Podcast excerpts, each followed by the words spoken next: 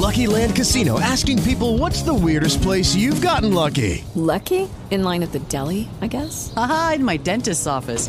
More than once, actually. Do I have to say? Yes, you do. In the car before my kids' PTA meeting. Really? Yes. Excuse me, what's the weirdest place you've gotten lucky? I never win and tell. Well, there you have it. You can get lucky anywhere playing at LuckyLandSlots.com. Play for free right now. Are you feeling lucky? No purchase necessary. Void where prohibited by law. 18 plus. Terms and conditions apply. See website for details.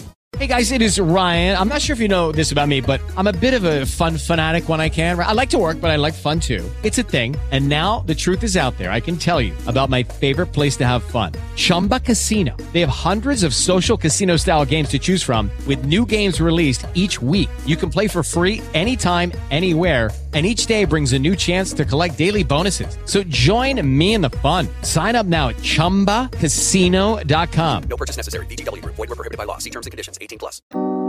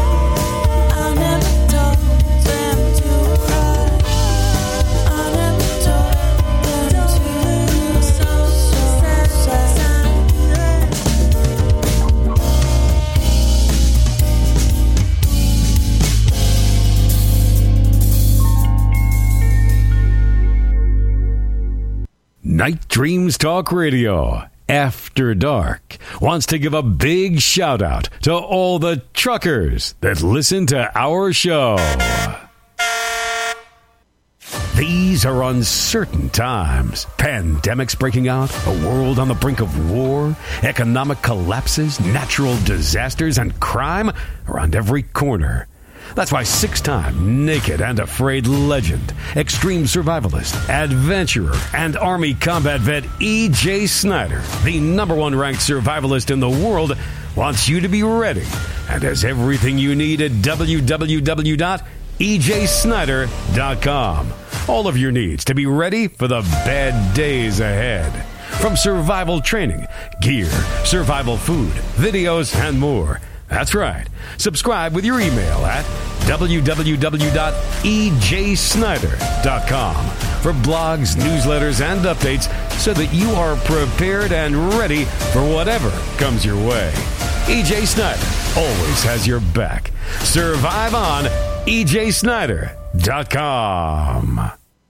Mystic Ink Publishing is an independent publisher of award winning books featuring spiritual, shamanic, consciousness expanding works of a visionary, metaphysical, and transcendent nature, including dramatic works of fantastic fiction in the paranormal genres of magical realism horror, supernatural thrillers, and science fiction, including short stories, spiritual memoirs, historical fiction, and many other nonfiction titles. Mystic Ink's titles are available in ebook, print, and audio formats and can be found at Amazon.com with special deals available on the Mystic Ink website at MysticInkPublishing.com. That's M Y S T I C I N K Publishing.com. Are you an independent minded thinker who likes to weigh the evidence, pro and con, to make up your own mind? If so, then the book Alien in the Mirror by Randall Fitzgerald is the right book for you. Alien in the Mirror brings refreshing clarity and sanity to topics long shrouded in smoke and mirror confusion. With a foreword by the legendary scientist Jacques Vallée, it is the most authoritative and complete guide yet published to all of the theories and evidence about the UFO phenomenon, ancient astronauts, and abductees from both believers and skeptics. Get your copy and read Alien in the Mirror by Randall Fitzgerald at Amazon.com or by visiting www.alieninthemirror.com. I occasionally think how quickly our differences worldwide would vanish if we were facing an alien threat from outside this world. And yet, I ask you, is not an alien force already among us? Night Dreams brings on the night worldwide. Did you know you can find us on your favorite app? And now you can watch us live on YouTube. Make sure you subscribe to our channel and give us a thumbs up. And now, here's Gary. And here I am. Boy, it's already the 18th of May. Gee, and well, here down at the compound, it has been windy. It started out with showers, it's cold, and it feels like, well, we're in fall again. I don't know. Earth changes. Well, in the news, they're saying astronauts that go up and they're at the space station for about a year, their chemistry and their brain changes. That, and it's a lifetime change. And again, it, it's telling at least me and the scientists that maybe space travel long term will do major damage to humans. James, what's your uh, take on that one? I completely agree. Matter of fact, we've touched on this before. Uh, your body comes back. Remember the experiment with the two twins? The one they were, like you just said, the DNA changed and it's permanent too. So we're just not made to go in space, Gary. So yeah, they talk about these missions to Mars. I don't, I don't see how we can do it. Ah, that is really scary. Also in the news, you know, Stonehenge, they have now found literally hundreds of ancient pits all around it. Now they're trying to figure out what these pits are for and what they were for. Very interesting. Well, tonight, uh, before we bring on our uh, guests and talking about uh, Dogman with Jack Quinn, I have Thomas, who is our Monday host, who is also the director, by the way, of Ohio's MUFON. How are you doing? I'm doing great tonight, Gary. Well, are you staying out of trouble? I, you know, I try. Uh, it's a little chilly here, so I've been staying inside. But guess what I'm working on, Gary? Put a new battery in my bike today, so I'm getting ready to get it out. Well, that is good. Also, be careful because this is like the worst time of the year to start riding because people aren't used to seeing people riding motorcycles. So you have to pay a lot more attention. Otherwise, you could be one of those statistics. You know, I'm telling you, I'm very disappointed. And so many people, you know, on the show, you know, calling in through, you know, the years, they keep saying, oh, we're going to have major disclosure. A lot of, uh, uh, guests we've had on the show, you know, they talked about like Steve Bassett. Oh, gee, disclosure is going to happen in November, and then it doesn't happen. Well, it's going to happen, you know, in January, and then in March, and then you know, and not just him, a whole bunch of people. They kept thinking in their mind that the government's going to come out and tell us the truth. Not. They're never going to tell us the truth.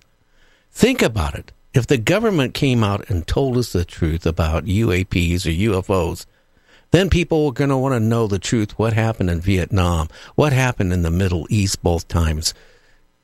What is going on in the Ukraine? What is going on with our money? What is going on with actually the virus, the truth? You know, it, it's, it's scary. And I don't know what you noticed, Thomas, but everything I watched and read, I'll be honest with you, it, it was like a bad movie. Yeah, I sat back and I, I watched the entire hearing, and it wasn't anything other than I, I, I mean, I expected exactly what they did. They came out, they basically gave us nothing. They said, well, you know, we've got what 400 new cases that came in from uh, military personnel since the last time that we basically talked about this. Great. Okay, show us something. What they showed us, Gary, on these videos was the same videos that's been out there for some time. And I even had to laugh because it's pretty amateurish because one of the videos they're showing, watch and we'll, you'll see this object coming by. And it goes by in like one second. There's like maybe three frames of the video that had the object. And they're playing for like 10 minutes trying to single out one of the frames. I'm like, they weren't even prepared for this, really. I mean, just like they threw some things together. Let's go out and let's talk about this a little bit.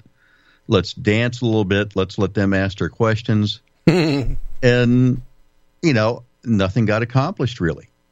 You had a few congressmen out there making their statements, trying to make their points. But uh, to me, a lot of it's just grandstanding for a little bit, you know, trying to get some attention. Well, what I heard really is a disgrace to the American public. I mean, why bother putting this on and and and the and divulging what they did, which is really nothing. You know, the funniest part of all this, okay, if you believe that 1947 Roswell happened, what they're saying, or Bob Lazar, what he claims, right? What they have said that they have no wreckage from anything off world. None. Nada. They have no proof that these UAPs, which, you know, they, they took the name UFOs away because they wanted to create a new name for U, UFOs as UAP so they can get people brainwashed away from flying saucers to, well, just unidentified objects, you know? It, it, it's a bunch of you know what. It is. It's a bunch of bull. Uh, I was hoping at least they would drop maybe a few new sightings that came in, a few new reports that came in from the military saying, okay, this is some stuff that's come up since we talked last about this, but absolutely nothing. Uh, and when you're looking over trying to find some good points that they made, I couldn't find anything.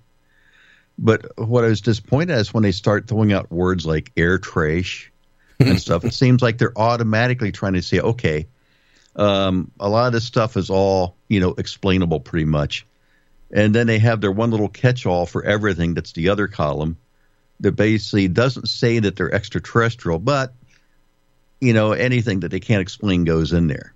Yeah, but what they're trying, and, and tell me if I'm wrong, but what I gathered they're trying to basically imply what we're seeing is maybe from some other government, some other country.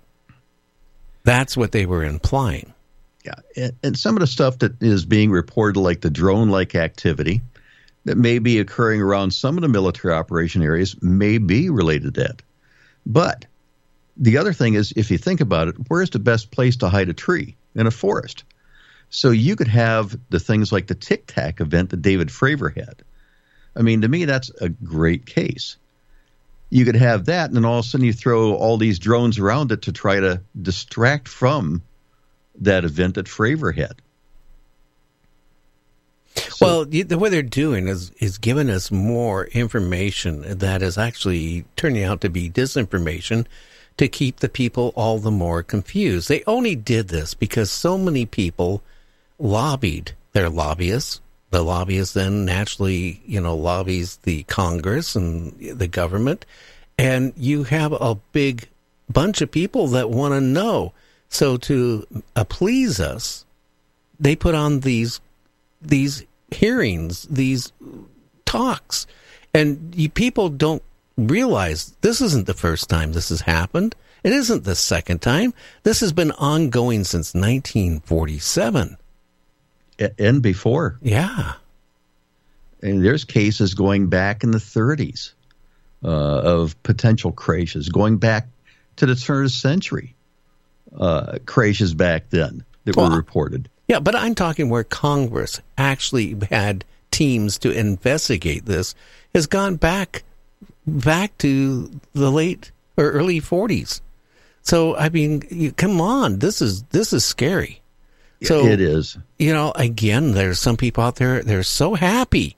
We finally got proof. What did you get any proof? Please tell me. Tell me one word that they said these are off world and we're being visited by ETs.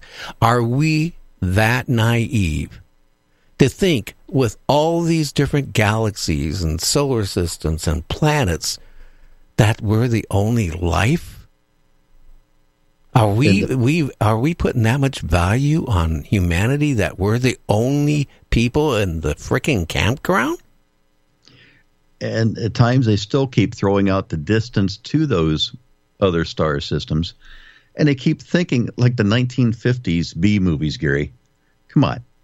Who says they have to use rockets? May they may have some means of travel that we can't even fathom the concept of right now. Come on, we're you know the Chinese invented uh, you know the skyrocket. You know uh, the thing we like. You know Fourth of July, like we put up in the sky. They're the ones that invented it. And you think about it. Has our technology really advanced that far from when the Chinese invented it? No, not really at all.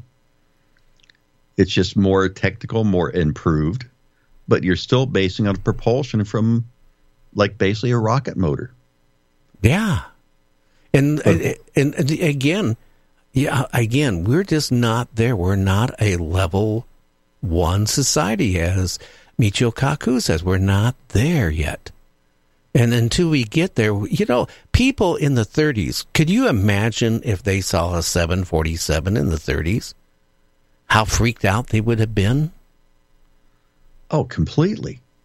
Completely freaked out. I mean, think about taking like a F 18 fighter and buzzing a field that has biplanes on. What would they think?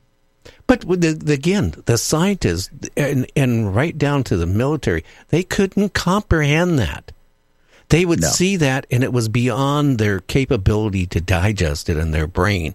And that's where we are right now. You know, we're talking about going to Mars. Okay, I that is suicidal. I don't even think the people would survive to Mars because you have to go for that radiation belt. A- again, there's a proven fact that people being up in the you know space lab for a year are coming back with heart problems. They're now finding, like I said, brain damage where it's the brain is uh, creating a different type of liquid and changing the brain and doing damage to the brain. We're not there. We have to figure out all these little problems before we get our little ass in uh, in that seat and go to Mars. Oh, you're right. We've got a lot to figure out. And I, I definitely wouldn't be one of the first ones stepping up to take that trip. Well, even if I was 30 years old again, you couldn't pay me to do it. Seriously. I mean, that what I'm trying to say is, you know, we deserve the truth. But again, you know, like if when you're a little kid and you steal a quarter out of your mom's purse and your mom goes, "Hey, I went to the store today and I was 25 cents short to buy the groceries." Do you know where it went? No, I didn't know where it went. I know nothing about it.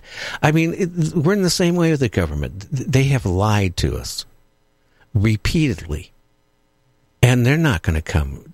They're not going to tell us the truth. They, uh, you, if again, if they start telling us the truth about UFOs and ETs and whatever, okay, then people are going to demand the truth on everything else, and then the society is going to break down. Now, remember on a phone call we had yesterday, I told you the person who was in charge of coming up with technology for the Space Force, he resigned because he said that one, our technology is too far behind for what they want, but then they don't have the budget to do what they want. And the Pentagon basically has their head up there, you know what, and doesn't, uh, well, doesn't uh, follow through. So he resigned. Yeah, that I didn't hear until you told me yesterday. That's a surprise. But it tells you when somebody's in that position for such a short time, there's serious issues. Otherwise, why would you bail that quick? Well, look what happened to the other command. Well, he's not the commander. He was the one that was in charge of technology for the Space Force that resigned. But what happened a year ago? The person they put in charge of the Space Force, he, uh, Space Force went on CNN, said something he shouldn't have said, and he was fired. You can look Well- that. You can look that one up. I'll look that one up too. I wasn't following the Space Force that close, but now you've got me going after that one. I've got I've got to look those up. So it comes down to, you know, maybe Steve Bassett can keep telling people disclosure, the real truth is going to come out in six months. You know, I, I, I you know, I, I've been hearing that for so many years. I love Steve Bassett, what he, he's trying to do. But, you know, people get fixated on on something to the point where maybe they don't see clearly now. Like remember that song, I can see clearly now, you know. I remember that one. Yeah, well, that's the whole problem. And then you got all these authors that keep cranking out this garbage and ufology that, you know, it, people are just making shit up. That's that's one of the problems is separating, you know, the the fact from the fiction. It's bad enough out there already, and the same goes for the different media sites. I mean, people posting stuff on YouTube and things like that. There's different ones that intentionally put phony stuff out there, made up stuff, just to try to get videos going viral, and it, it doesn't help the field at all. Well, you have to imagine too. I've been doing this going on 48 years, and how many people I've in, interviewed in those 48 years about UFOs, abductions, and stuff like that. And there's been a bunch of them. And you know, who do I believe anymore? I take this as nothing more than entertainment. Well, Thomas, I, I, our time is up here. Who is your guest next Monday on your show? Well, I have got Michael Horn coming in Monday, and it's going to be a great show. Uh, Michael Horn, for those that don't know, uh, is a big researcher on the contactee Billy Meier. So we're going to have a great show that night. Oh, it sounds like it. Yeah. Okay, sir. Well, you have a good one, and thank you for coming on. And you know, I really value your thoughts because you're the director of MUFON in Ohio, and I just wanted to make sure other people got the same take from the. Okay, round two. Name something that's not boring. A laundry? Ooh, a book club. Computer solitaire, huh? Ah, sorry, we were looking for Chumba Casino. That's right. ChumbaCasino.com has over 100 casino style games. Join today and play for free for your chance to redeem some serious prizes. ChumbaCasino.com. No purchase necessary. Where prohibited by law. 18 plus terms and conditions apply. See website for details. Lucky Land Casino asking people what's the weirdest place you've gotten lucky? Lucky? In line at the deli, I guess? Aha, in my dentist's office. More than once, actually. Do I have to say? Yes, you do. In the car before my kids' PTA meeting. Really? Yes. Excuse me, what's the weirdest place you've gotten lucky? I never win and tell. Well, there you have it. You can get lucky anywhere playing at LuckyLandSlots.com. Play for free right now. Are you feeling lucky? No purchase necessary. Void where prohibited by law. 18 plus. Terms and conditions apply. See website for details. Congress uh, yesterday. What was being said? It was a bunch of you know what. Well, the, only, the way I can sum it up, Gary, that's about an hour and a half to two hours I'd like to have back. I want it back. I tell you what, I'd rather watch the Rockford Files. Okay, my friend, you take care. You too. Okay. We'll be right back with our guests. You're listening to Night Dreams Talk Radio, so stay tuned. Meet the totally ninja raccoons. Three raccoons who become ninjas because they already have the masks. The Totally Ninja Raccoons books are short adventures with quick chapters, specially structured to encourage reluctant readers. Each book has the Totally Ninja Raccoons encountering a cryptid. The monsters are presented in a fun, not so scary way. I said not so scary! Readers are encouraged to do their own research and make up their own minds about the possible existence of Bigfoot, the Jersey Devil, aliens, and more. The Totally Ninja Raccoons are available on Amazon or at your favorite bookstore. You can buy autographed copies direct from the author at kevincoolidge.org. That's kevincoolidge.org for the Totally Ninja Raccoons. Hi, this is Val Von Torn of Metatron Power and Light. You're listening to Gary Anderson and Night Dreams Talk Radio. And you are. It's now 722 down at the compound, that specific time. Well, what can you tell us about our guest tonight? Well, our guest tonight is Jack Quinn. And Jack is a native of Ohio, and he enjoys the woods to hunt and fish. Now, Jack was a skeptic on Bigfoot and Dogman and all things cryptid until he and his brother and a friend had many encounters with both of them. Interesting. Well, Jack, welcome to the show. How are you doing? I'm doing great, Gary. Thank you. You've been staying out of trouble? No. Well, yeah. What is your gas prices and whereabouts are you located? I'm in southeast Ohio, and we're hovering about 410, 420, somewhere around in there at the moment per gallon. It's crazy. I, you know, today I had to make a run to go pay a credit card bill, and I had to go about 10 miles. And I figured I need gas. Costco was our, you know, great big, you know, discount place, and they have the lowest price gas. I'll, I'll just, you know, I'll get a, you know, I'll just fill up where I was going. And it was almost five dollars and some odd change a gallon, and it freaked me out. I actually, it was six dollars and something a gallon where I went, and then Costco was the, the five dollar and something. And I tell you, it is really scary. I mean, with the, amount of income people have, the you know the prices of groceries going up, Jack, and all this stuff, it's, it's scary. How do they expect us to survive? I'm trying to figure that out. I don't know how we're going to survive. I mean, something's got to give. This is, um, you know, I my little car probably weighs 50 pounds. That's exaggeration, but I have a little Chevy, and it takes the 60, 70 bucks to fill it up, and the gas tank isn't that big. Well, you know, here three months ago, you know, we got a couple cars, but you know, we have one old beater, a 2008 Scion xB, 10 gallon gas tank. I could fill it up 25, 30 bucks, 60 some dollars today. Yeah, that's the way with my little Aveo. It's ridiculous. I'm, you know, I know what the problem is. We all know what the problem is, but how we fix it, you know, how can we fix it?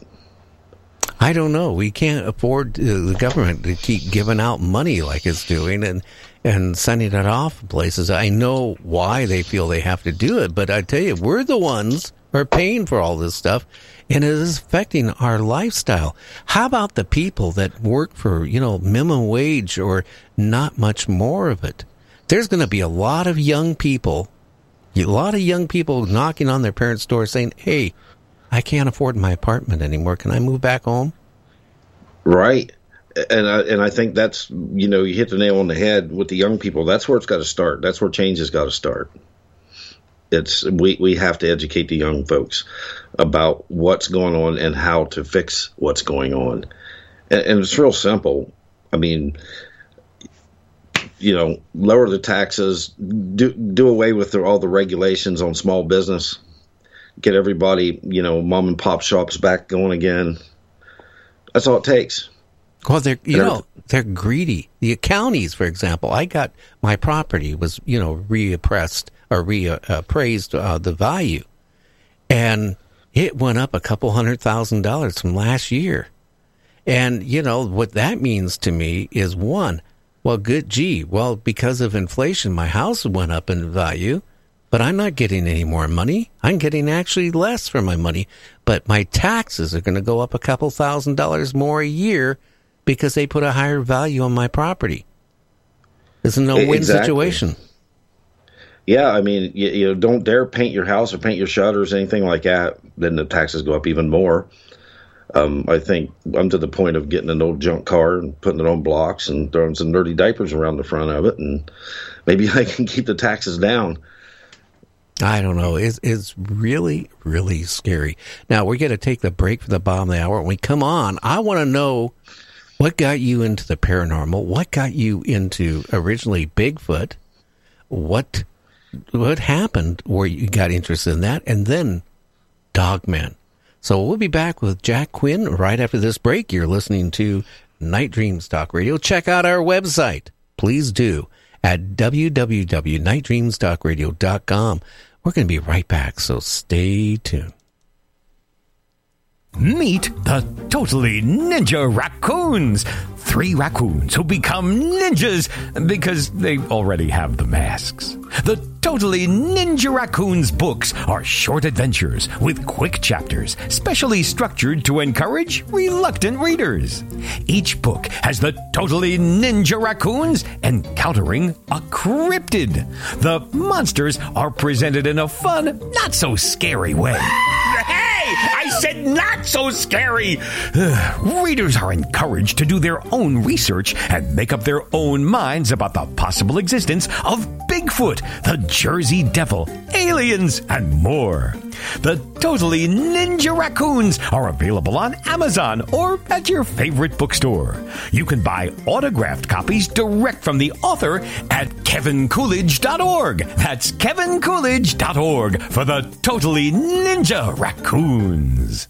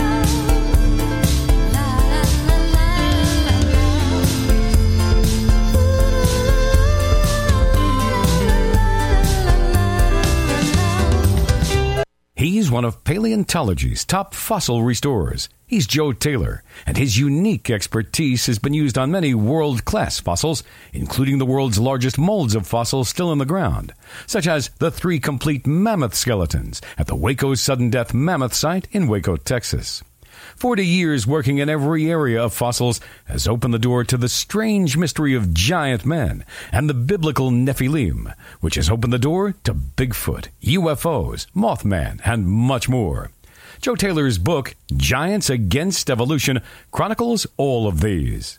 You can order Joe's books at www.mtblanco.com or call 806 675 7777. That's 806 675 7777.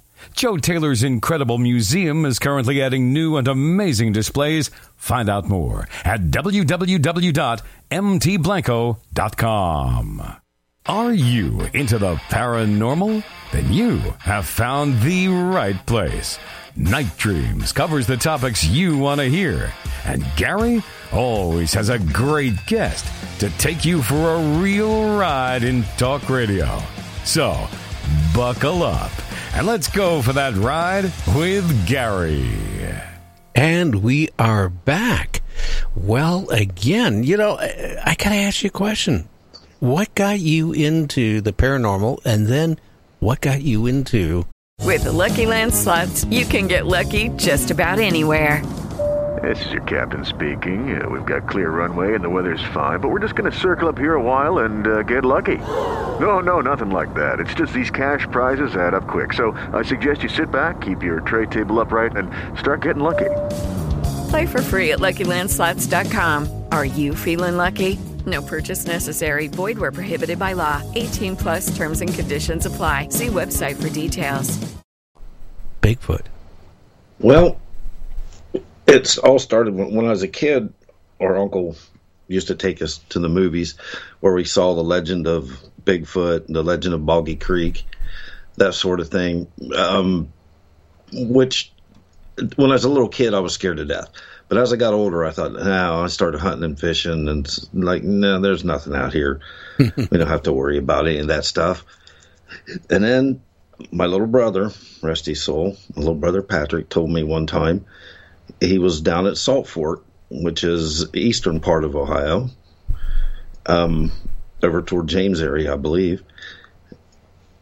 Anyway, um, he was him and another friend were out ginseng hunting way back in the woods, and he had they had an encounter with the Bigfoot, and it took him ten years to tell me this because he thought I was going to laugh at him, which I didn't because I value my little brother's word.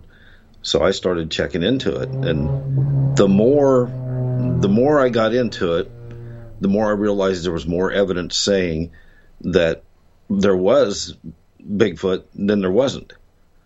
You know, the evidence was way stronger on the positive side. So, as it would stand, a couple of other friends who I'd met later on had told me about their encounters seeing Bigfoot. Now let's backtrack. Your little brother who saw the Bigfoot. You know that's a lot to hold back because you know in the early 2000s, uh, you know I saw a Bigfoot up in the Canadian Rockies, and it still tortures me. It does. I have nightmares every so often about my encounter. How did it affect one? How did it affect your Wow. younger brother? And did he ever describe anything of the encounter to you? No, he just said that he just saw it. It was, you know, going from tree to tree as they were leaving the woods. He said he never felt um, scared. He was a little bit intimidated, but he wasn't scared for his life or anything. They just, you know, slowly left the woods, and it, you know, trailed him for a while, and then that was it. He never really told me what it looked like or anything like that. He was a little bit reluctant to talk about it and I'm, I'm sure it affected him. Oh yeah, I know it affected me. It took me many years, many years to come out, and I came out with it because I've heard so many people through the years telling me, you know, Bigfoot, they telecommute, they give you, you know, they send you orbs, they they they talk to you from the the back of your neck, and and, I'm, I'm going, these people have never seen a Bigfoot in their life. the, the, you know the the stuff they were saying is like, wow, what what book did you read that out of? But I mean, what your your brother went through. Just think about the trauma, because it's something we never thought could ever exist, which does exist.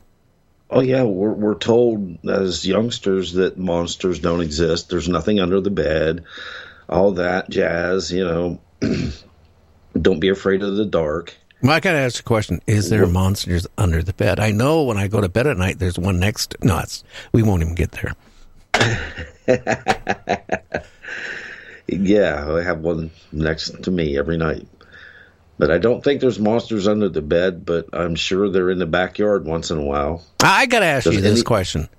If you're sitting there watching TV at night and you turn your TV off and you got your cell phone and you're looking at something on your cell phone, and if you happen to drop your cell phone and it goes underneath your bed, are you going to reach under there in the dark to get your cell phone or are you going to turn the light on? Um, I reach under in the dark. A- actually, I'm usually laying in bed with the headphones on, so I just kind of ease the headphones real gently, pull it out, and lift it up to the side of the bed, so I don't have to reach under the bed. Okay. I'm still terrified of reaching under the bed in the dark. Figured that one out. I'm 70 years old. I'm not brave. I I understand. I mean, when I saw the Dog Man for the first time, and ever since, it has really affected me. I mean, the Bigfoot thing affected me for a little while. I, um, you know, as a friend of mine who I played music with for many years, we lost touch. He's a drummer. We lost touch for a while, and then he, um, just lo and behold, our wives worked together at a nursing home. So we got in touch again, and started talking about the Bigfoot thing, and he took me to a place close by here, a nature preserve, close to the house here, where he had saw Bigfoot when he was younger. And we went in there and we found uh, rock structures where they, you know, pile the rocks up. We found footprints, tree breaks. Um, we found the big X's that they make, and that convinced me that these things are real. Because the, just the the footprints alone convinced me, but then the rocks, the way they had built these little rock structures way up high on these ledges of these cliffs, and there's no way a person's going to get up there, and uh, you know, and rappelling down would be to to to stack rocks. Who would do that? You know, and that convinced me that the Bigfoots were real.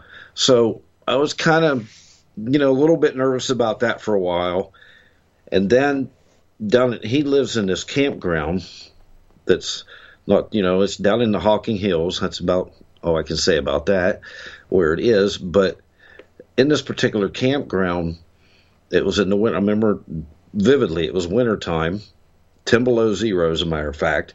We heard the grass man, the Bigfoot, howl, and we heard it twice. So we thought, "Oh, okay, this is great. They're right here, you know.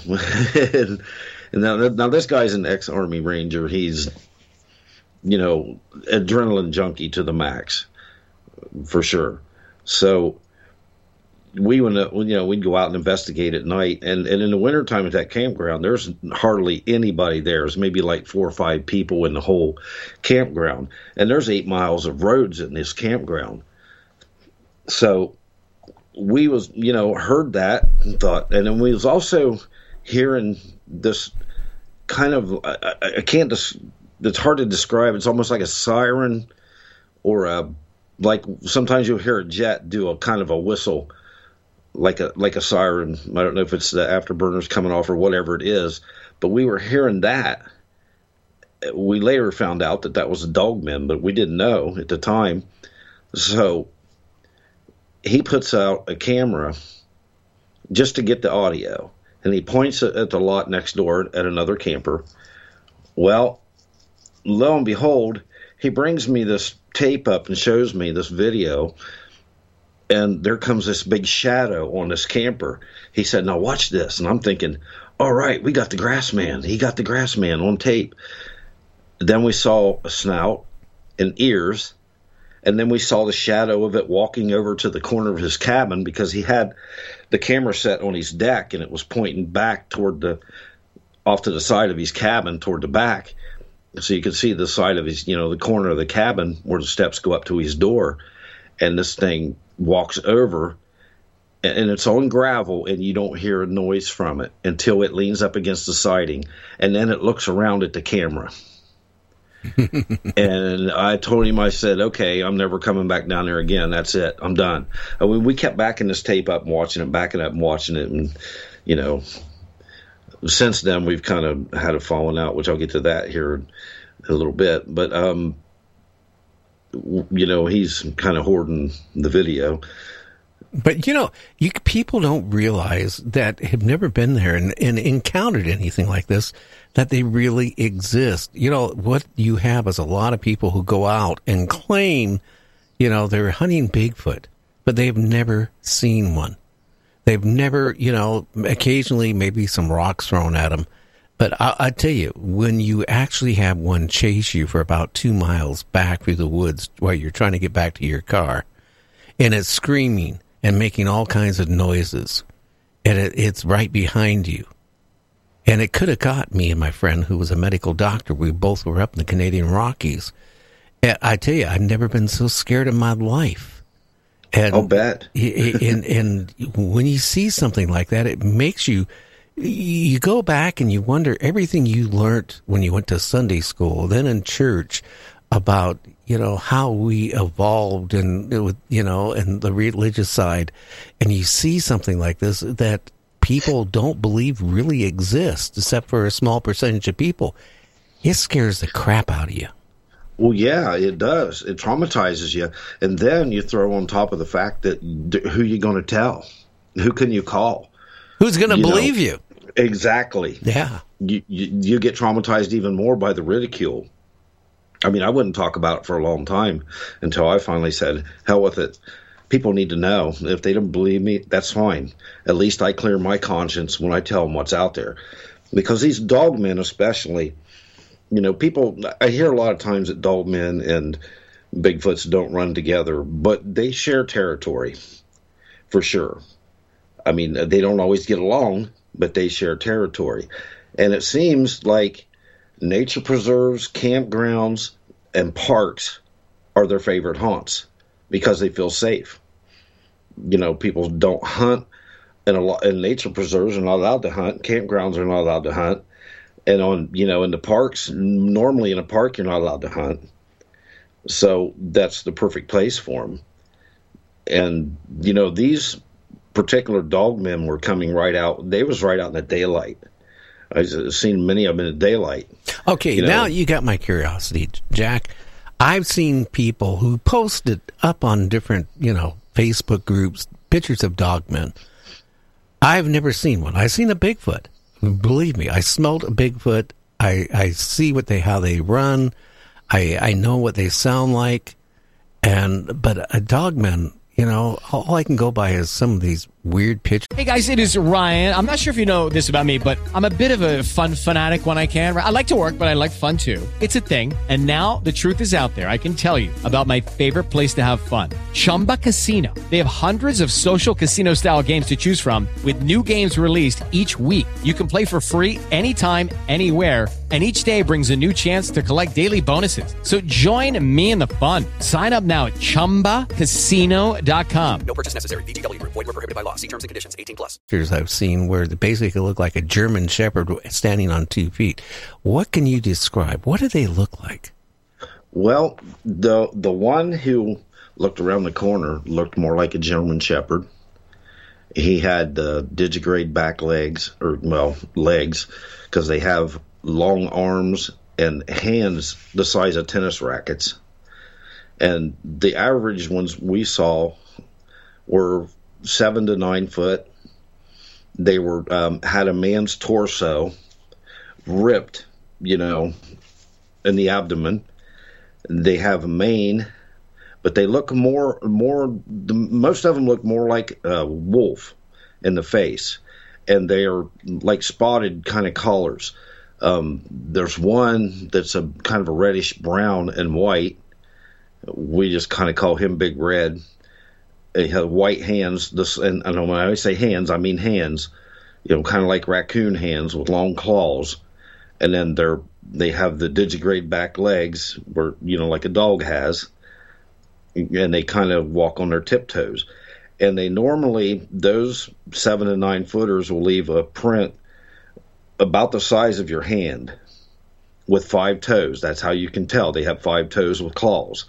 They don't have the normal four toes like a wolf or a dog does because they don't evidently they don't have a dew claw. And uh, their their demeanor seems to be to scare people more than to want to harm people. Now they would jump on the roof of the cabin. They would, you know, throw things at the cabin, jiggle the doorknobs. They've even opened the sliding door while I was down there once. And I looked at my friend. And I said, "Dude, they just opened the door." He goes, "You ought to be laying in bed and hear that." no, I'd be out of that place. Oh man, well, you know, like I said, he he he was. I told him many times, "How can you stay there?" And he said he was not going to be run off of his property by anything. And you know, with his military training and stuff, he, he he's a badass. Put it, put it, you know. Yeah, but that don't the way mean it is. Jack. That don't mean nothing. You know, I was in Vietnam, and I was in a lot of firefights and a lot of different strange things. And you know, I thought, you know, going back, I, you know, because I was younger then in the early two thousands, I still thought I was a badass myself. And I'll tell you, when I saw that Bigfoot and it screamed and it ran across the creek at me and my friend, I pissed myself. I bet. I mean, I literally, I you know, I just like, wow, I didn't do that since first grade or kindergarten. I mean, I broke my record. I didn't even do that in basic training. And I, I, I tell you, I was scared like you wouldn't believe. I, I really thought I was going to die. Oh, I, I've been there with with the dogmen. Believe me. And here, here's the point. Have you checked the scene? You know, we've had Christopher George. I know I bring him up a lot, but he is a retired park law enforcement ranger who was in charge of two national, you know, areas before he retired. So, I mean, he knew a lot of stuff. And he said there's a lot of people go missing out in the woods. And it's Oh, not yeah. just where they, you know, shot themselves like a hunter. There's the cases where they go and find the remains of a hunter and the gun, the barrel has been wrapped around a tree. Yeah.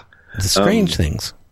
I think uh, you know. I think um, the Bigfoot may be responsible for some of that. I think the dog man may be responsible because I know there's at least one dog man down there that's got to be at least twelve foot tall. I mean, his he left a print beside the tree behind my my friend's cabin in hard pan the size of a dinner plate.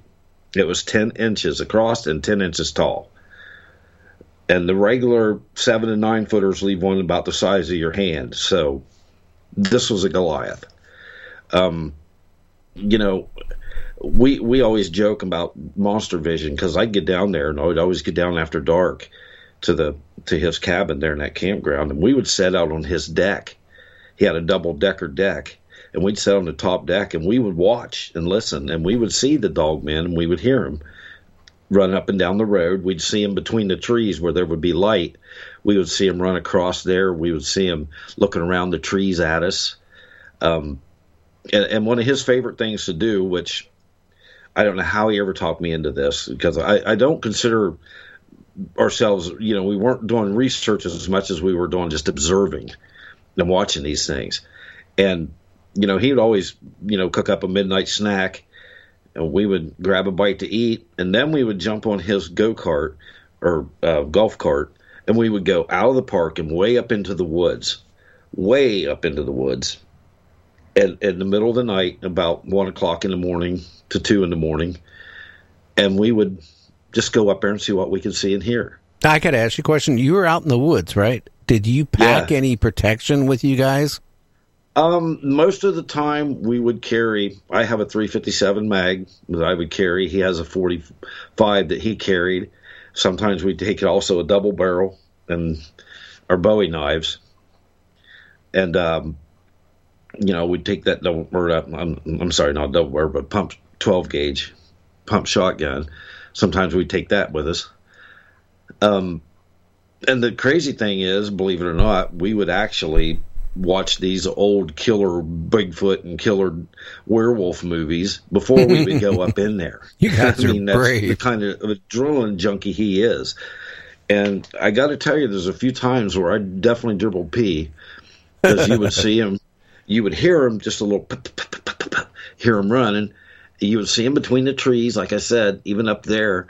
And there was one time in particular we were up there and we heard a noise up by the golf cart. So we went up there and investigated, didn't see anything. So we walked back down to where we were, and this big tree we were standing beside had a five clawed slash across it, about eight feet up. And that was pretty unnerving. And a lot of times we would hear the growls, we would hear um, sticks snap. We'd know they'd be around us, and and now and again we would see them. You know, in their shadow, and and we'd have to get out of there. What type of noises besides growls do they make? Basically, just the growls and and the uh, pitter patter of their feet on the leaves, and the snapping of twigs. That's about it. I mean, up in the woods now, down at the cabin, you would hear them outside the cabin. Every once in a while, you would hear them. Uh, you would hear a um, a growl, or you would hear a. Uh, they, they make a, almost like a bark, half growl, half bark kind of sound. It, it's hard to describe, but it's pretty unnerving when they're out, right outside the cabin. yeah, it would be. Now, have you ever seen these creatures on fours rather than the twos? Um, yeah, one time they were surrounding us on this flat. Um, it was before we could get into the woods. There was a, a big flat where it looked like it'd been dozed off and you know and cleared years ago, and it was still you know somewhat dirt. And um, we caught a glimpse of a couple of them on all fours, kind of coming toward us, and then they would run away. And then we ran away. that was a good move. Yeah, because you know when they would get most of the time they'd keep their distance, but when they start closing in, that's when we knew it was time to go. What type of these these dogmen? What do they eat? You have any idea? Uh, yeah, they eat small rodents. They eat rabbits, raccoons. I've um, even heard tell them eating bobcats and uh, persimmons. Believe it or not, and field corn. As a matter of fact, I have a buddy who uh, I'm kind of in a network. He's kind of a leader of this network, which we none of the individuals know each other, but we all kind of bounce things back and forth to the the guy named uh, Rick Sanchez, and he was one telling me about he investigated one where this older woman saw what she said was a grizzly bear picking field corn and it stuck it up under its arm and walked away on two legs. so, yeah, that's the only thing she could think of that would, you know, she didn't know about dogmen or anything like that. So, Has there but they been- do, they has do there- like the field corn. Has there been any people gone missing in the area? Have you done any research on that? Um, I haven't personally, but um, the guy who owns the cabin down there was talking to a shop, a lady, a shopkeeper, who told him that every once in a while, the a car would be sitting out in the parking lot, and you know, which is the head of a trail going back into the Hocking Hills, and she said they would sit there for maybe two weeks until a car hauler would come and get it but she never said anything. You know, any anybody comes up missing down there, they pretty much keep hush hush. They don't they don't say anything about it. And, and what's what's really intriguing to me is the fact that many times we would be hearing some kind of an operation going on at that campground in the wintertime in the wee hours we would hear what sounded like military trucks coming in. We would hear gunshots. We would hear cages rattling. We would hear um, walkie talkies. You know, as a matter of fact, he had even got some of this on tape, which I don't have access to any of it anymore. So, but uh, you know, we would hear this stuff going on, and we even heard, you know, one underneath his deck hiding one night while all this was going on. And it just so happens that behind, if you go through the woods and probably maybe a mile behind this campground, there is a big government complex that they use for training mechanics and then, you know, operators for the big machines, the cranes and pans and stuff like that for the state. And you can actually on the map we we noticed that there was trails coming in and out of there, going right to the campground. And um, I know uh, another friend of mine who installs satellite television that I used to work with on the same thing. He was back in close to that government thing, and he said that there was many a times they would see uh, blacked out SUVs dragging trailers up into the woods in the middle of the night, and they would come back without the trailers. Very So- interesting. It sounds, like something is going on. You know, I really think, you know, again, I think um, maybe the government's involved because Christopher George, you know, has said numerous times he found in the national park system rangers and not and and other military people you know, without any insignias, you know, heavily Yeah. armed. And he would go up to him and say, "Hey, look, what are you doing here?" And they would say, "Hey, you leave the area." And he go, he get he would get in the argument and say, "Wait a minute, I'm a law enforcement ranger. I have jurisdiction. You're in a federal, you know, uh, you know, forest." And they say, "If you value your life, you better leave now." I I mean, so it tells me something is going on, you know, in the woods. I mean, is it Bigfoot? Is it dogmen? Are they round, uh, rounding them up, uh, disposing of them? I don't know. It, it's kind of eerie because if you take statistics, Jack, in the national forest, a lot of people are vanishing every year. Oh yeah. Where I are they I- going? I, listened to uh, the David Paulides from the Missing 411. I mean, he's one of my heroes. He's the one that's actually out there investigating this stuff and trying to get an answer. You know, and the thousands of people come up missing in parks all over the country is unbelievable every year. Is it related to dogmen or Bigfoot? I don't know. I don't. That's the that's the million dollar question. I mean, this particular campground. I'm sure you've heard of this, know about the Skinwalker Ranch. Oh, yes, I think everybody yes. knows about it. Well, this particular camp, campground has all the same stuff going on down there. A lot of has- strangeness. okay, Jack. orbs. Jack, we need to take a break. We'll be back Okay. in about about four minutes, and we're going to find out more. I got some more questions to ask you about dogmen, so be prepared. We'll be back with Jack here. Stay tuned. You're listening to Night Dreams Talk Radio. Check out our website at www.nightdreamstalkradio.com. Make sure you give us a thumbs up. Subscribe to our channel if you haven't done it. We'll be right back after this break. Echoes of Eden by Paul Wallis. What secrets of human potential lie hidden in the world's ancestral narratives? How are they connected with God, the Bible, and ET contact? From U.S. Senate briefings to ancient African ceremonies, from strange phenomena in Australia and Iraq to anomalies in Brazil and ancient Greece, the Eden series takes you around the world to discover why governments, military, and intelligence are interested in archaeology and initiation practices, and why you should be too. And what are the implications for you and me? To buy Echoes of Eden, The Scars of Eden, and Escaping from Eden, go to Amazon, Kindle, Barnes & Noble, and wherever books are sold. Echoes of Eden is endorsed by George Noory. Paul has done it again with his Eden series, delving deep into the power of the mind to do incredible things. From Ray McGinnis Unanswered Questions. Unanswered Questions What the September 11th families asked and the 9 11 Commission ignored. Unanswered Questions is a new book by Ray McGinnis. Ray has appeared on Night Dreams with Gary to discuss his new book, Unanswered Questions. An absolutely riveting read, Unanswered Questions is a chronicle of the efforts of the September 11th families to force a reluctant Bush administration to investigate the attacks. The questions they asked the 9 11 Commission that they ignored, and why it all still matters.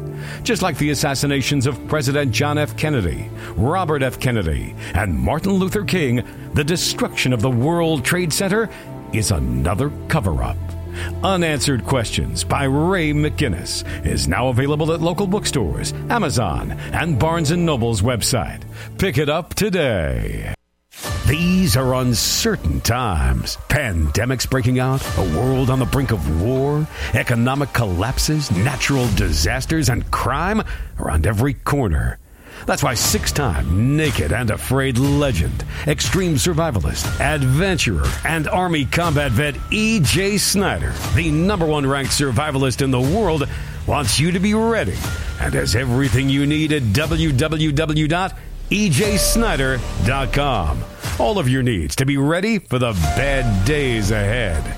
From survival training, gear, survival food, videos, and more. That's right. Subscribe with your email at www.ejsnyder.com for blogs, newsletters, and updates so that you are prepared and ready for whatever comes your way. EJ Snyder always has your back. Survive on ejsnyder.com.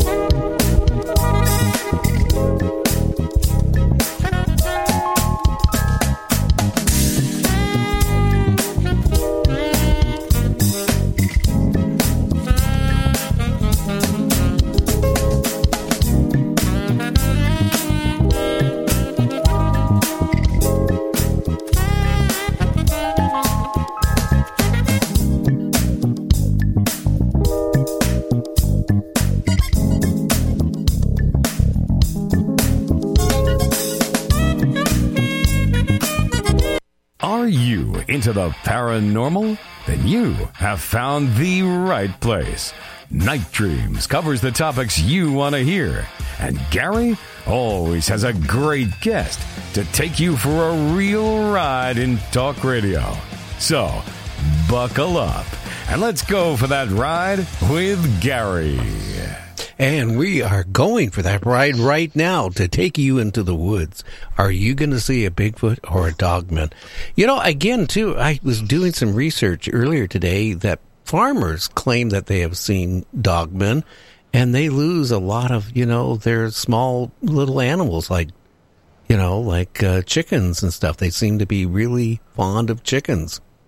Yeah, that's that's right. Um, uh, along the farm grounds in the farming areas, I've heard tell of uh, you know them taking chickens, um, dogs, cats, and sometimes even calves and cows. And dogs, I hear too. Actually, Yes, definitely. Yep, dogs.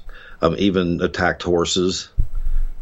Um, there's pretty good evidence um, down in southeast Ohio, not too well, not too far from the Hocking Hills, where there was a, a horse taken out by. They, they're not sure what, but it looks to me like it was dogmen, judging from the pictures, because the claw marks and stuff. It, it definitely wasn't cat or bear. Has anybody tried to kill one of these to bring proof that they exist? I mean, a lot of people are against killing a Bigfoot because they are humanoid, but a dogman doesn't really resemble a human. So, I mean, has anybody went out and tried to, you know, hunt one down to bring it back to show that these creatures exist? I'm sure there have been folks that have tried that. but I do know that if you shoot one, you are a marked a marked person. They will find you, and they will do everything in their power to take you out. They're very vengeful. If you've, I mean, I've I've listened to thousands and- of encounters on a couple different radio stations or um, you know YouTube stations that I listen to. I get a lot of my info from there to help with, you know, to understand them myself. And that's one of the things that's always said by everybody who's been involved with them and has taken shots at them. They've had to leave. You know, and, and, and if you do kill one, the government comes in and takes it, and it was a bear. And they will wreck your life. If you try to push the issue, the government will wreck your life there's been many many you know many um, stories about that happening with Bigfoot and Dogmen. Well, you know, I, I I do believe that happens because even like with giants, when they unearth, you know, the remains, skeleton remains of giants, you know, and some of it has been universities that have done it. And Oh, yeah. and, and guess what? The the government steps in. Guess what? The university doesn't have the bones, and nobody knows where they went. That's right. And- and the government does it, and the Smithsonian comes in That's- and, and gets them a lot of times. Yeah. Well, Um, they're supported by the government, so I guess they would, wouldn't they? There you go. But the, the thing about the dogmen, I mean, it takes a pretty good sized weapon to bring down a dog man. You've got to get, a, you know, with a smaller weapon, you have to have a perfect shot. You have to go for the head. They seem to have a pretty thick breastplate. You can, I, I mean, I, I know of a, um, a guy who shot one with a 12 gauge three inch mag slug, high brass slug, and it took its peck off, and it st- still kept coming. Um, they're hard to bring down, and they're so fast. I mean, incredibly fast. They're just a blur when they're running. Well, have have, I've you heard where any? Because you know, everybody I ever talked about dogmen, they say, oh, they they have never attacked humans. They they you know they never been aggressive towards humans. But I can't buy that. Uh, now, If uh, Bigfoot have been aggressive towards humans, and dog, I feel dogmen, they're not humans. You know, if they they get in a pack or they're by themselves and you're there, what's the difference between you being a rabbit or you know another meal? Well, well, that's it. I mean, the ones if the ones who have gotten attacked by them aren't around to tell us. And, and- but I mean, I will say that they've had plenty of opportunity to take my friend and I out. I mean, hundreds of opportunities, and they haven't. They never. They never did. Um, the, the one time I think the scaredest I've ever been when I was down there, and him and I were arguing. You know, having a pretty heated discussion. Had the window open. We were discussing what he was going to do with his evidence, and we were supposed to be partners and this and that. And he was wanting to go off with another outfit that didn't want me and I, I don't know, you know, all the details, but I was getting ready to leave. This was like twelve thirty at night. I was done. I was I was ready to leave. I said, "Look, I'm out of here. I'm done." So I, I got toward the door, and he has this monitor with a speaker sitting right close to the door, and all of a sudden I heard the dog man, and we both stopped and froze right there, and then we heard the creaking of the steps, and the doorknob started to rattle. Okay, so that really got our attention. And no sooner than that happened than the floor raised up right underneath us. The- One was under the crawl space. I'd so scared. we we slammed the window down, shut the curtains. I went to one end, he went to the other end with our guns cocked and loaded, and just sat there and waited. Okay, and then like a, I don't know what possessed him to do this, but he got down on his knees and he went over to the blinds and pulled the blind up, and there was two right outside the window. They didn't look at him, but they stepped back into the shadows when he did that. And he came in sweating and, and white and told me about that. And then the floor raised up again, and it seemed like they were just knew right where we were on that floor because it would be right under our feet. And this went on till almost daylight, and it got to the point where if you've ever been so scared that you just get mad, uh, that happened. I mean, we I had to get home. I had grandkids to get on the bus. I was already in trouble with the monster that sleeps beside me, and uh, you know, I knew I was in for it. And I don't have any cell service at his cabin. We have to go up on the hill for that. So she didn't know what was going on. I should have been home a long time ago. And so we opened the window back up and just yelled, you know, if you want us, come and get us. And we prepared for battle. And everything fell silent. Nothing. We didn't hear another thing. And we sat there for another half hour till it got daylight. We didn't hear or see anything. Well, they probably were trying to scare you out of the place. Well, my friend um, Rick, Rick uh, Sanchez thinks that they may have been there to protect him from me because we were having a you know heated discussion, and that might have been what drawed him in. Because my buddy, he kept saying, you know, they've never done this before. They've never done this. I said, yeah, I know. they jumped on a roof before, but they've never done this particular thing. So the the weirdest part was I left, getting ready to leave. I pulled around and covered him while he walked around to his opening for the uh, crawl space. That was a door, and he had stuff piled against it. Well, he got around there, and that door was shut, and the stuff was piled back up against the door. Not the way he had it, excuse me, but it was still piled up against the door. They had the wherewithal to put everything back the way they found it. That tells me that they have intelligence. Yes, they're very intelligent. Excuse me. They're very intelligent. They're very tactical. They do a lot of communication with their ears. Now, have you ever tried? You know, because dogmen, if you go back, you know, it's, it's it, it they started not that far back. You know, the reports of them. You know, you're talking maybe the '80s when you know people started talking about dogmen. It, could it be something? Maybe it's different, and they cloak themselves uh, as that. I don't know. That's a that's a good question. I mean, actually, I've heard of reports back hundreds of years ago. They talked about them, and they, um, you know, there's the cynocephali, however that's pronounced, cynocephali, I believe, who are the uh, dog-headed men on an island that actually fought alongside the Roman soldiers. And um, and if you look back at the early depictions of Saint Christopher, he had a dog head until he was baptized as a Christian.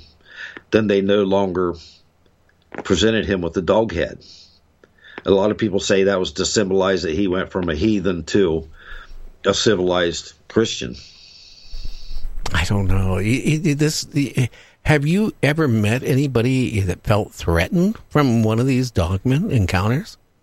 Yes, I have. Um, my friend Rick, he's one who's, um, you know, he's had some hairy encounters because he had them on his property, and then he actually moved from Wisconsin down to uh, the land between the lakes is about an, maybe an hour from him, if that.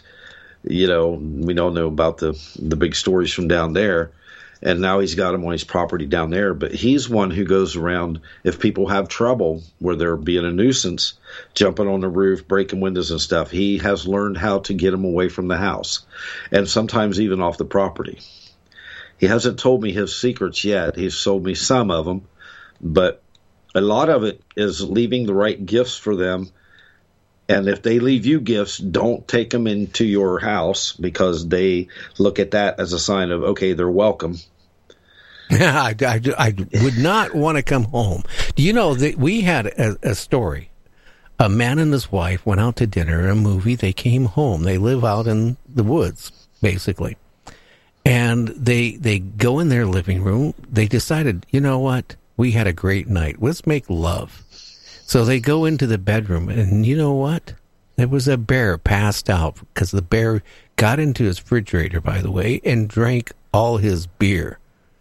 No And- way. yeah, uh, yeah, really. And he was the bear was passed out in their bed. I, I, I could see that happening. yeah, bears love beer for, for some reason. Well, I I found out that the the uh, the Bigfoots love corn mash. You know, the leftovers from the stills. Um, I heard tell of them um, getting into There's um, a fellow we met down at the campgrounds. Who was telling us about his cousins down in New Straitsville, Ohio, made moonshine, and they would in this one hollow they would always bury the uh, the mash when they were done, and one one time they went down there with the thermal because they saw it dug up, and they watched as about five or six big male Bigfoots were digging that up and eating it and hooting and hollering and having a big big old party down there. you know, so they quit burying the mash down there. And they come home one day and found the car pushed up against the house and the tractor on its top. So they figured they better start burying the mash back down there again. They weren't happy. They, that was their party No. time. Exactly. Um, you know, when we would sit on the deck and watch the dogmen, one one night we actually got to see two Bigfoot come out across the valley, and they we never did figure out what they were doing, what they were looking at, but they were big. You know, I mean, huge for in, even in Bigfoot standards. You know, now, what, talking- what, you- what, yeah, how much do you think they weighed and how tall do you think they were? Well, these particular ones, we estimated at least 12 to 14 foot tall, judging from the building and the house that they were close to, you know, the cabin. Um, as far as weight, that would probably, put them anywhere at 800 to 1,000 pounds, I'd say. I mean, they're they're massive. These these two were massive. Yeah, the one I saw was around eight feet and probably 500 plus range. And to me, that was huge. That's scary enough, yes. Um, I know they get bigger. That I do know.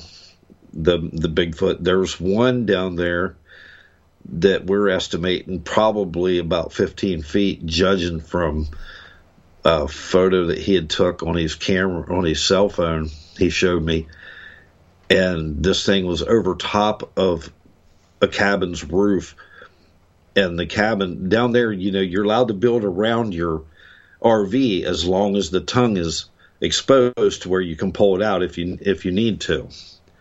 That's their stipulation. So this particular one, the RV was setting on three blocks high, which puts up at about ten foot, and then the roof was another six foot above that.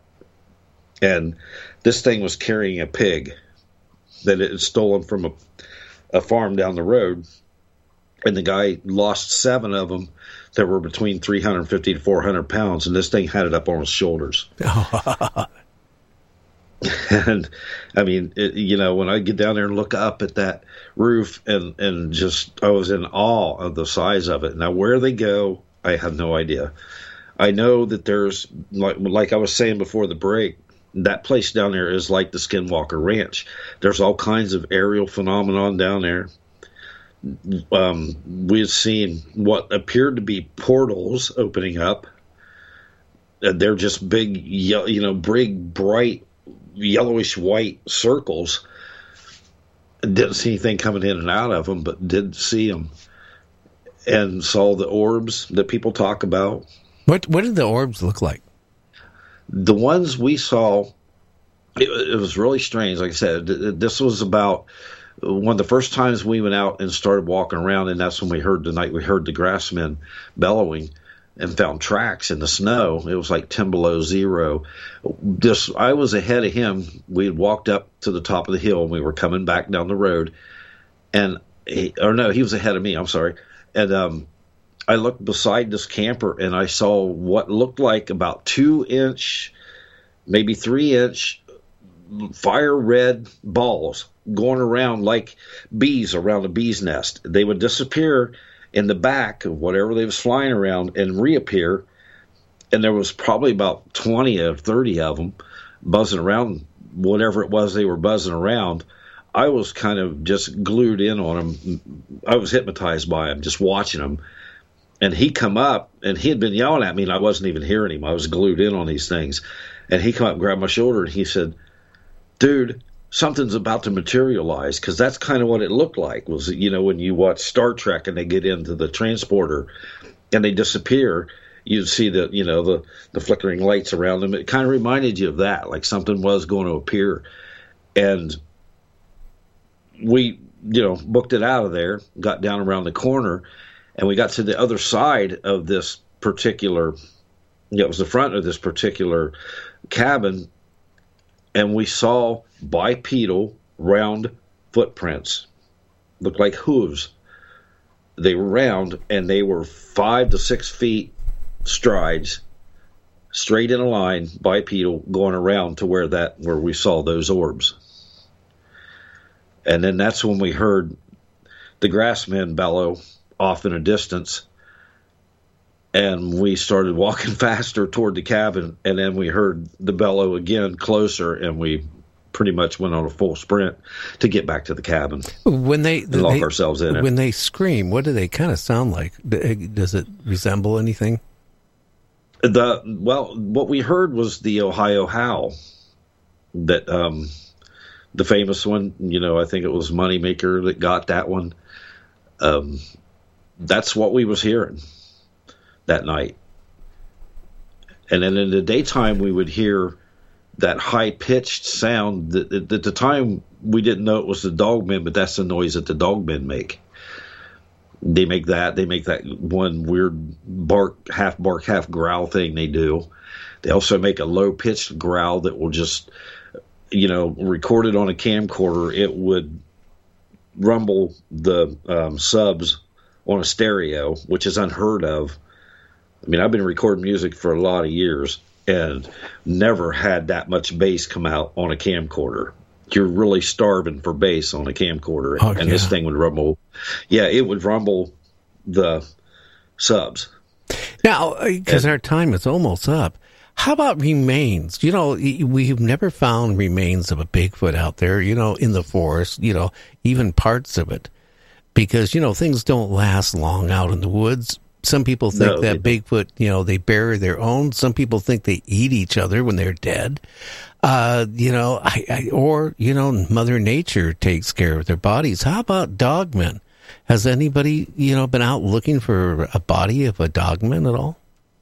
we actually were trying to find one and we never did we found the, the footprints and saw them but we never never found the body so i don't know exactly what happens there that's another one of those mysteries i mean the bigfoot i'm pretty sure they bury their dead because they have territories and you know they are sophisticated enough to where i don't think they want to smell a giant rotting corpse in their territory Well, they smell bad enough by themselves, let alone have to smell Yeah. one rotting. I'll tell you that.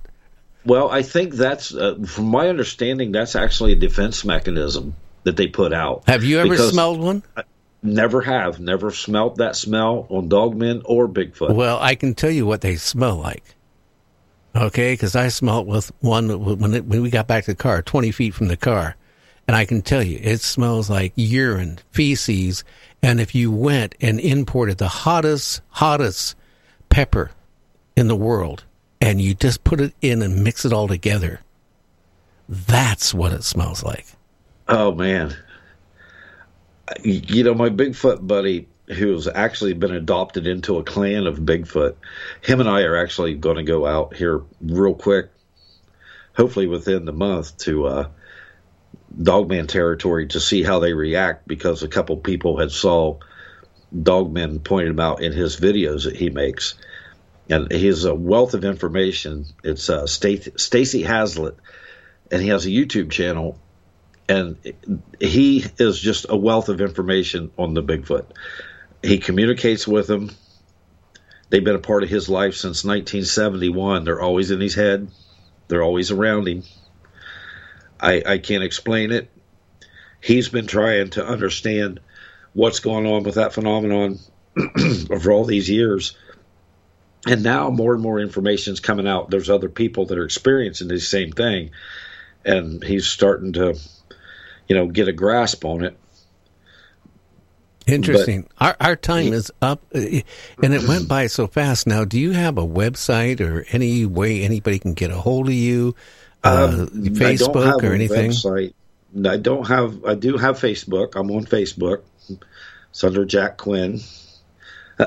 and if anybody really needs to get a hold of me, I they can email me at Jack Quinn three three one at Gmail.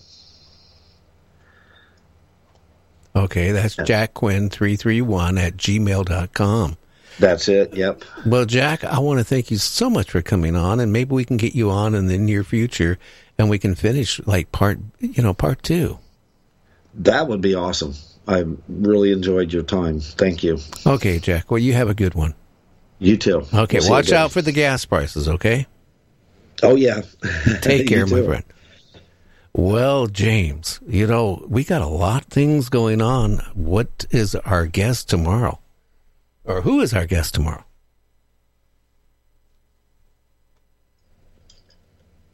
Miller. Now he's been on before, but he is going to talk about some good stuff. Let me tell you, uh, you, you name it. Okay, you are breaking up. Boy. Um, okay, so Dr. Miller is going to be on tomorrow. We're going to be talking about maybe survival, a whole bunch of different things, you know, like, boy, I tell you, Dr. Miller, he- when you get him on, it, it is you, exercise for the brain because he is so fast and the subjects change so fast, but he is so rich when it comes from anything about health, what you can do to, you know, prolong your life. What could you do in case we have a nuclear war? Uh, about you know polar shifts, all this stuff. So it should be a great show tomorrow with Dr. Miller. I've been looking forward to it again. Every time we have him on, the listenership just goes crazy high. So did he tell you what he wanted to talk about? Hopefully you'll be able to come in on that. Yeah, he did want to touch base uh, with one of his new books about tarot cards and tarot stuff.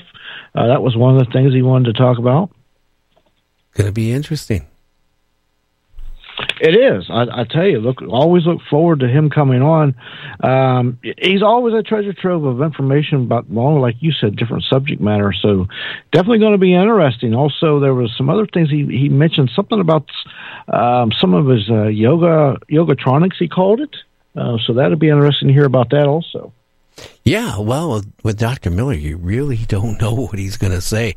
Again, if you would like to be a guest, maybe you had a encounter of a dogman or a Bigfoot, or maybe you've been abducted by ETs, or maybe you had an encounter with something strange like a black-eyed chi- uh, children, and you want to be a guest on the show. Well, it's a couple ways. You can go to our website and click onto that little envelope and tell us about your encounter, and then the producer will get back with you and talk to you about it. Or you can contact me directly at nightdreamstalkradio at gmail.com. Uh, again, I want to do a big shout out to like Rory, uh, to Nancy, Barb, and and Space uh, Case, and everybody else that's on chat on YouTube. I really appreciate you guys tuning in as often as you do. And again, stay safe and hopefully, hopefully things will start summering down. But you know, they're saying we're not going to really go into a recession this year. It's the first part of next year, and it's getting scary. It really is. I'm just wondering how people are going to support themselves.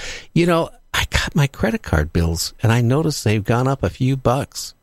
And actually, my balance was down, but it went up. And that's because they're tacking more interest on it. So people that, you know, are working on, you know, near minimum wage and, you know, I don't know how people are going to survive. Do we need another round of money from the government to prop things up? Or is that going to cause us to go into a deeper recession? You know, you can't print out money like it's been printed out.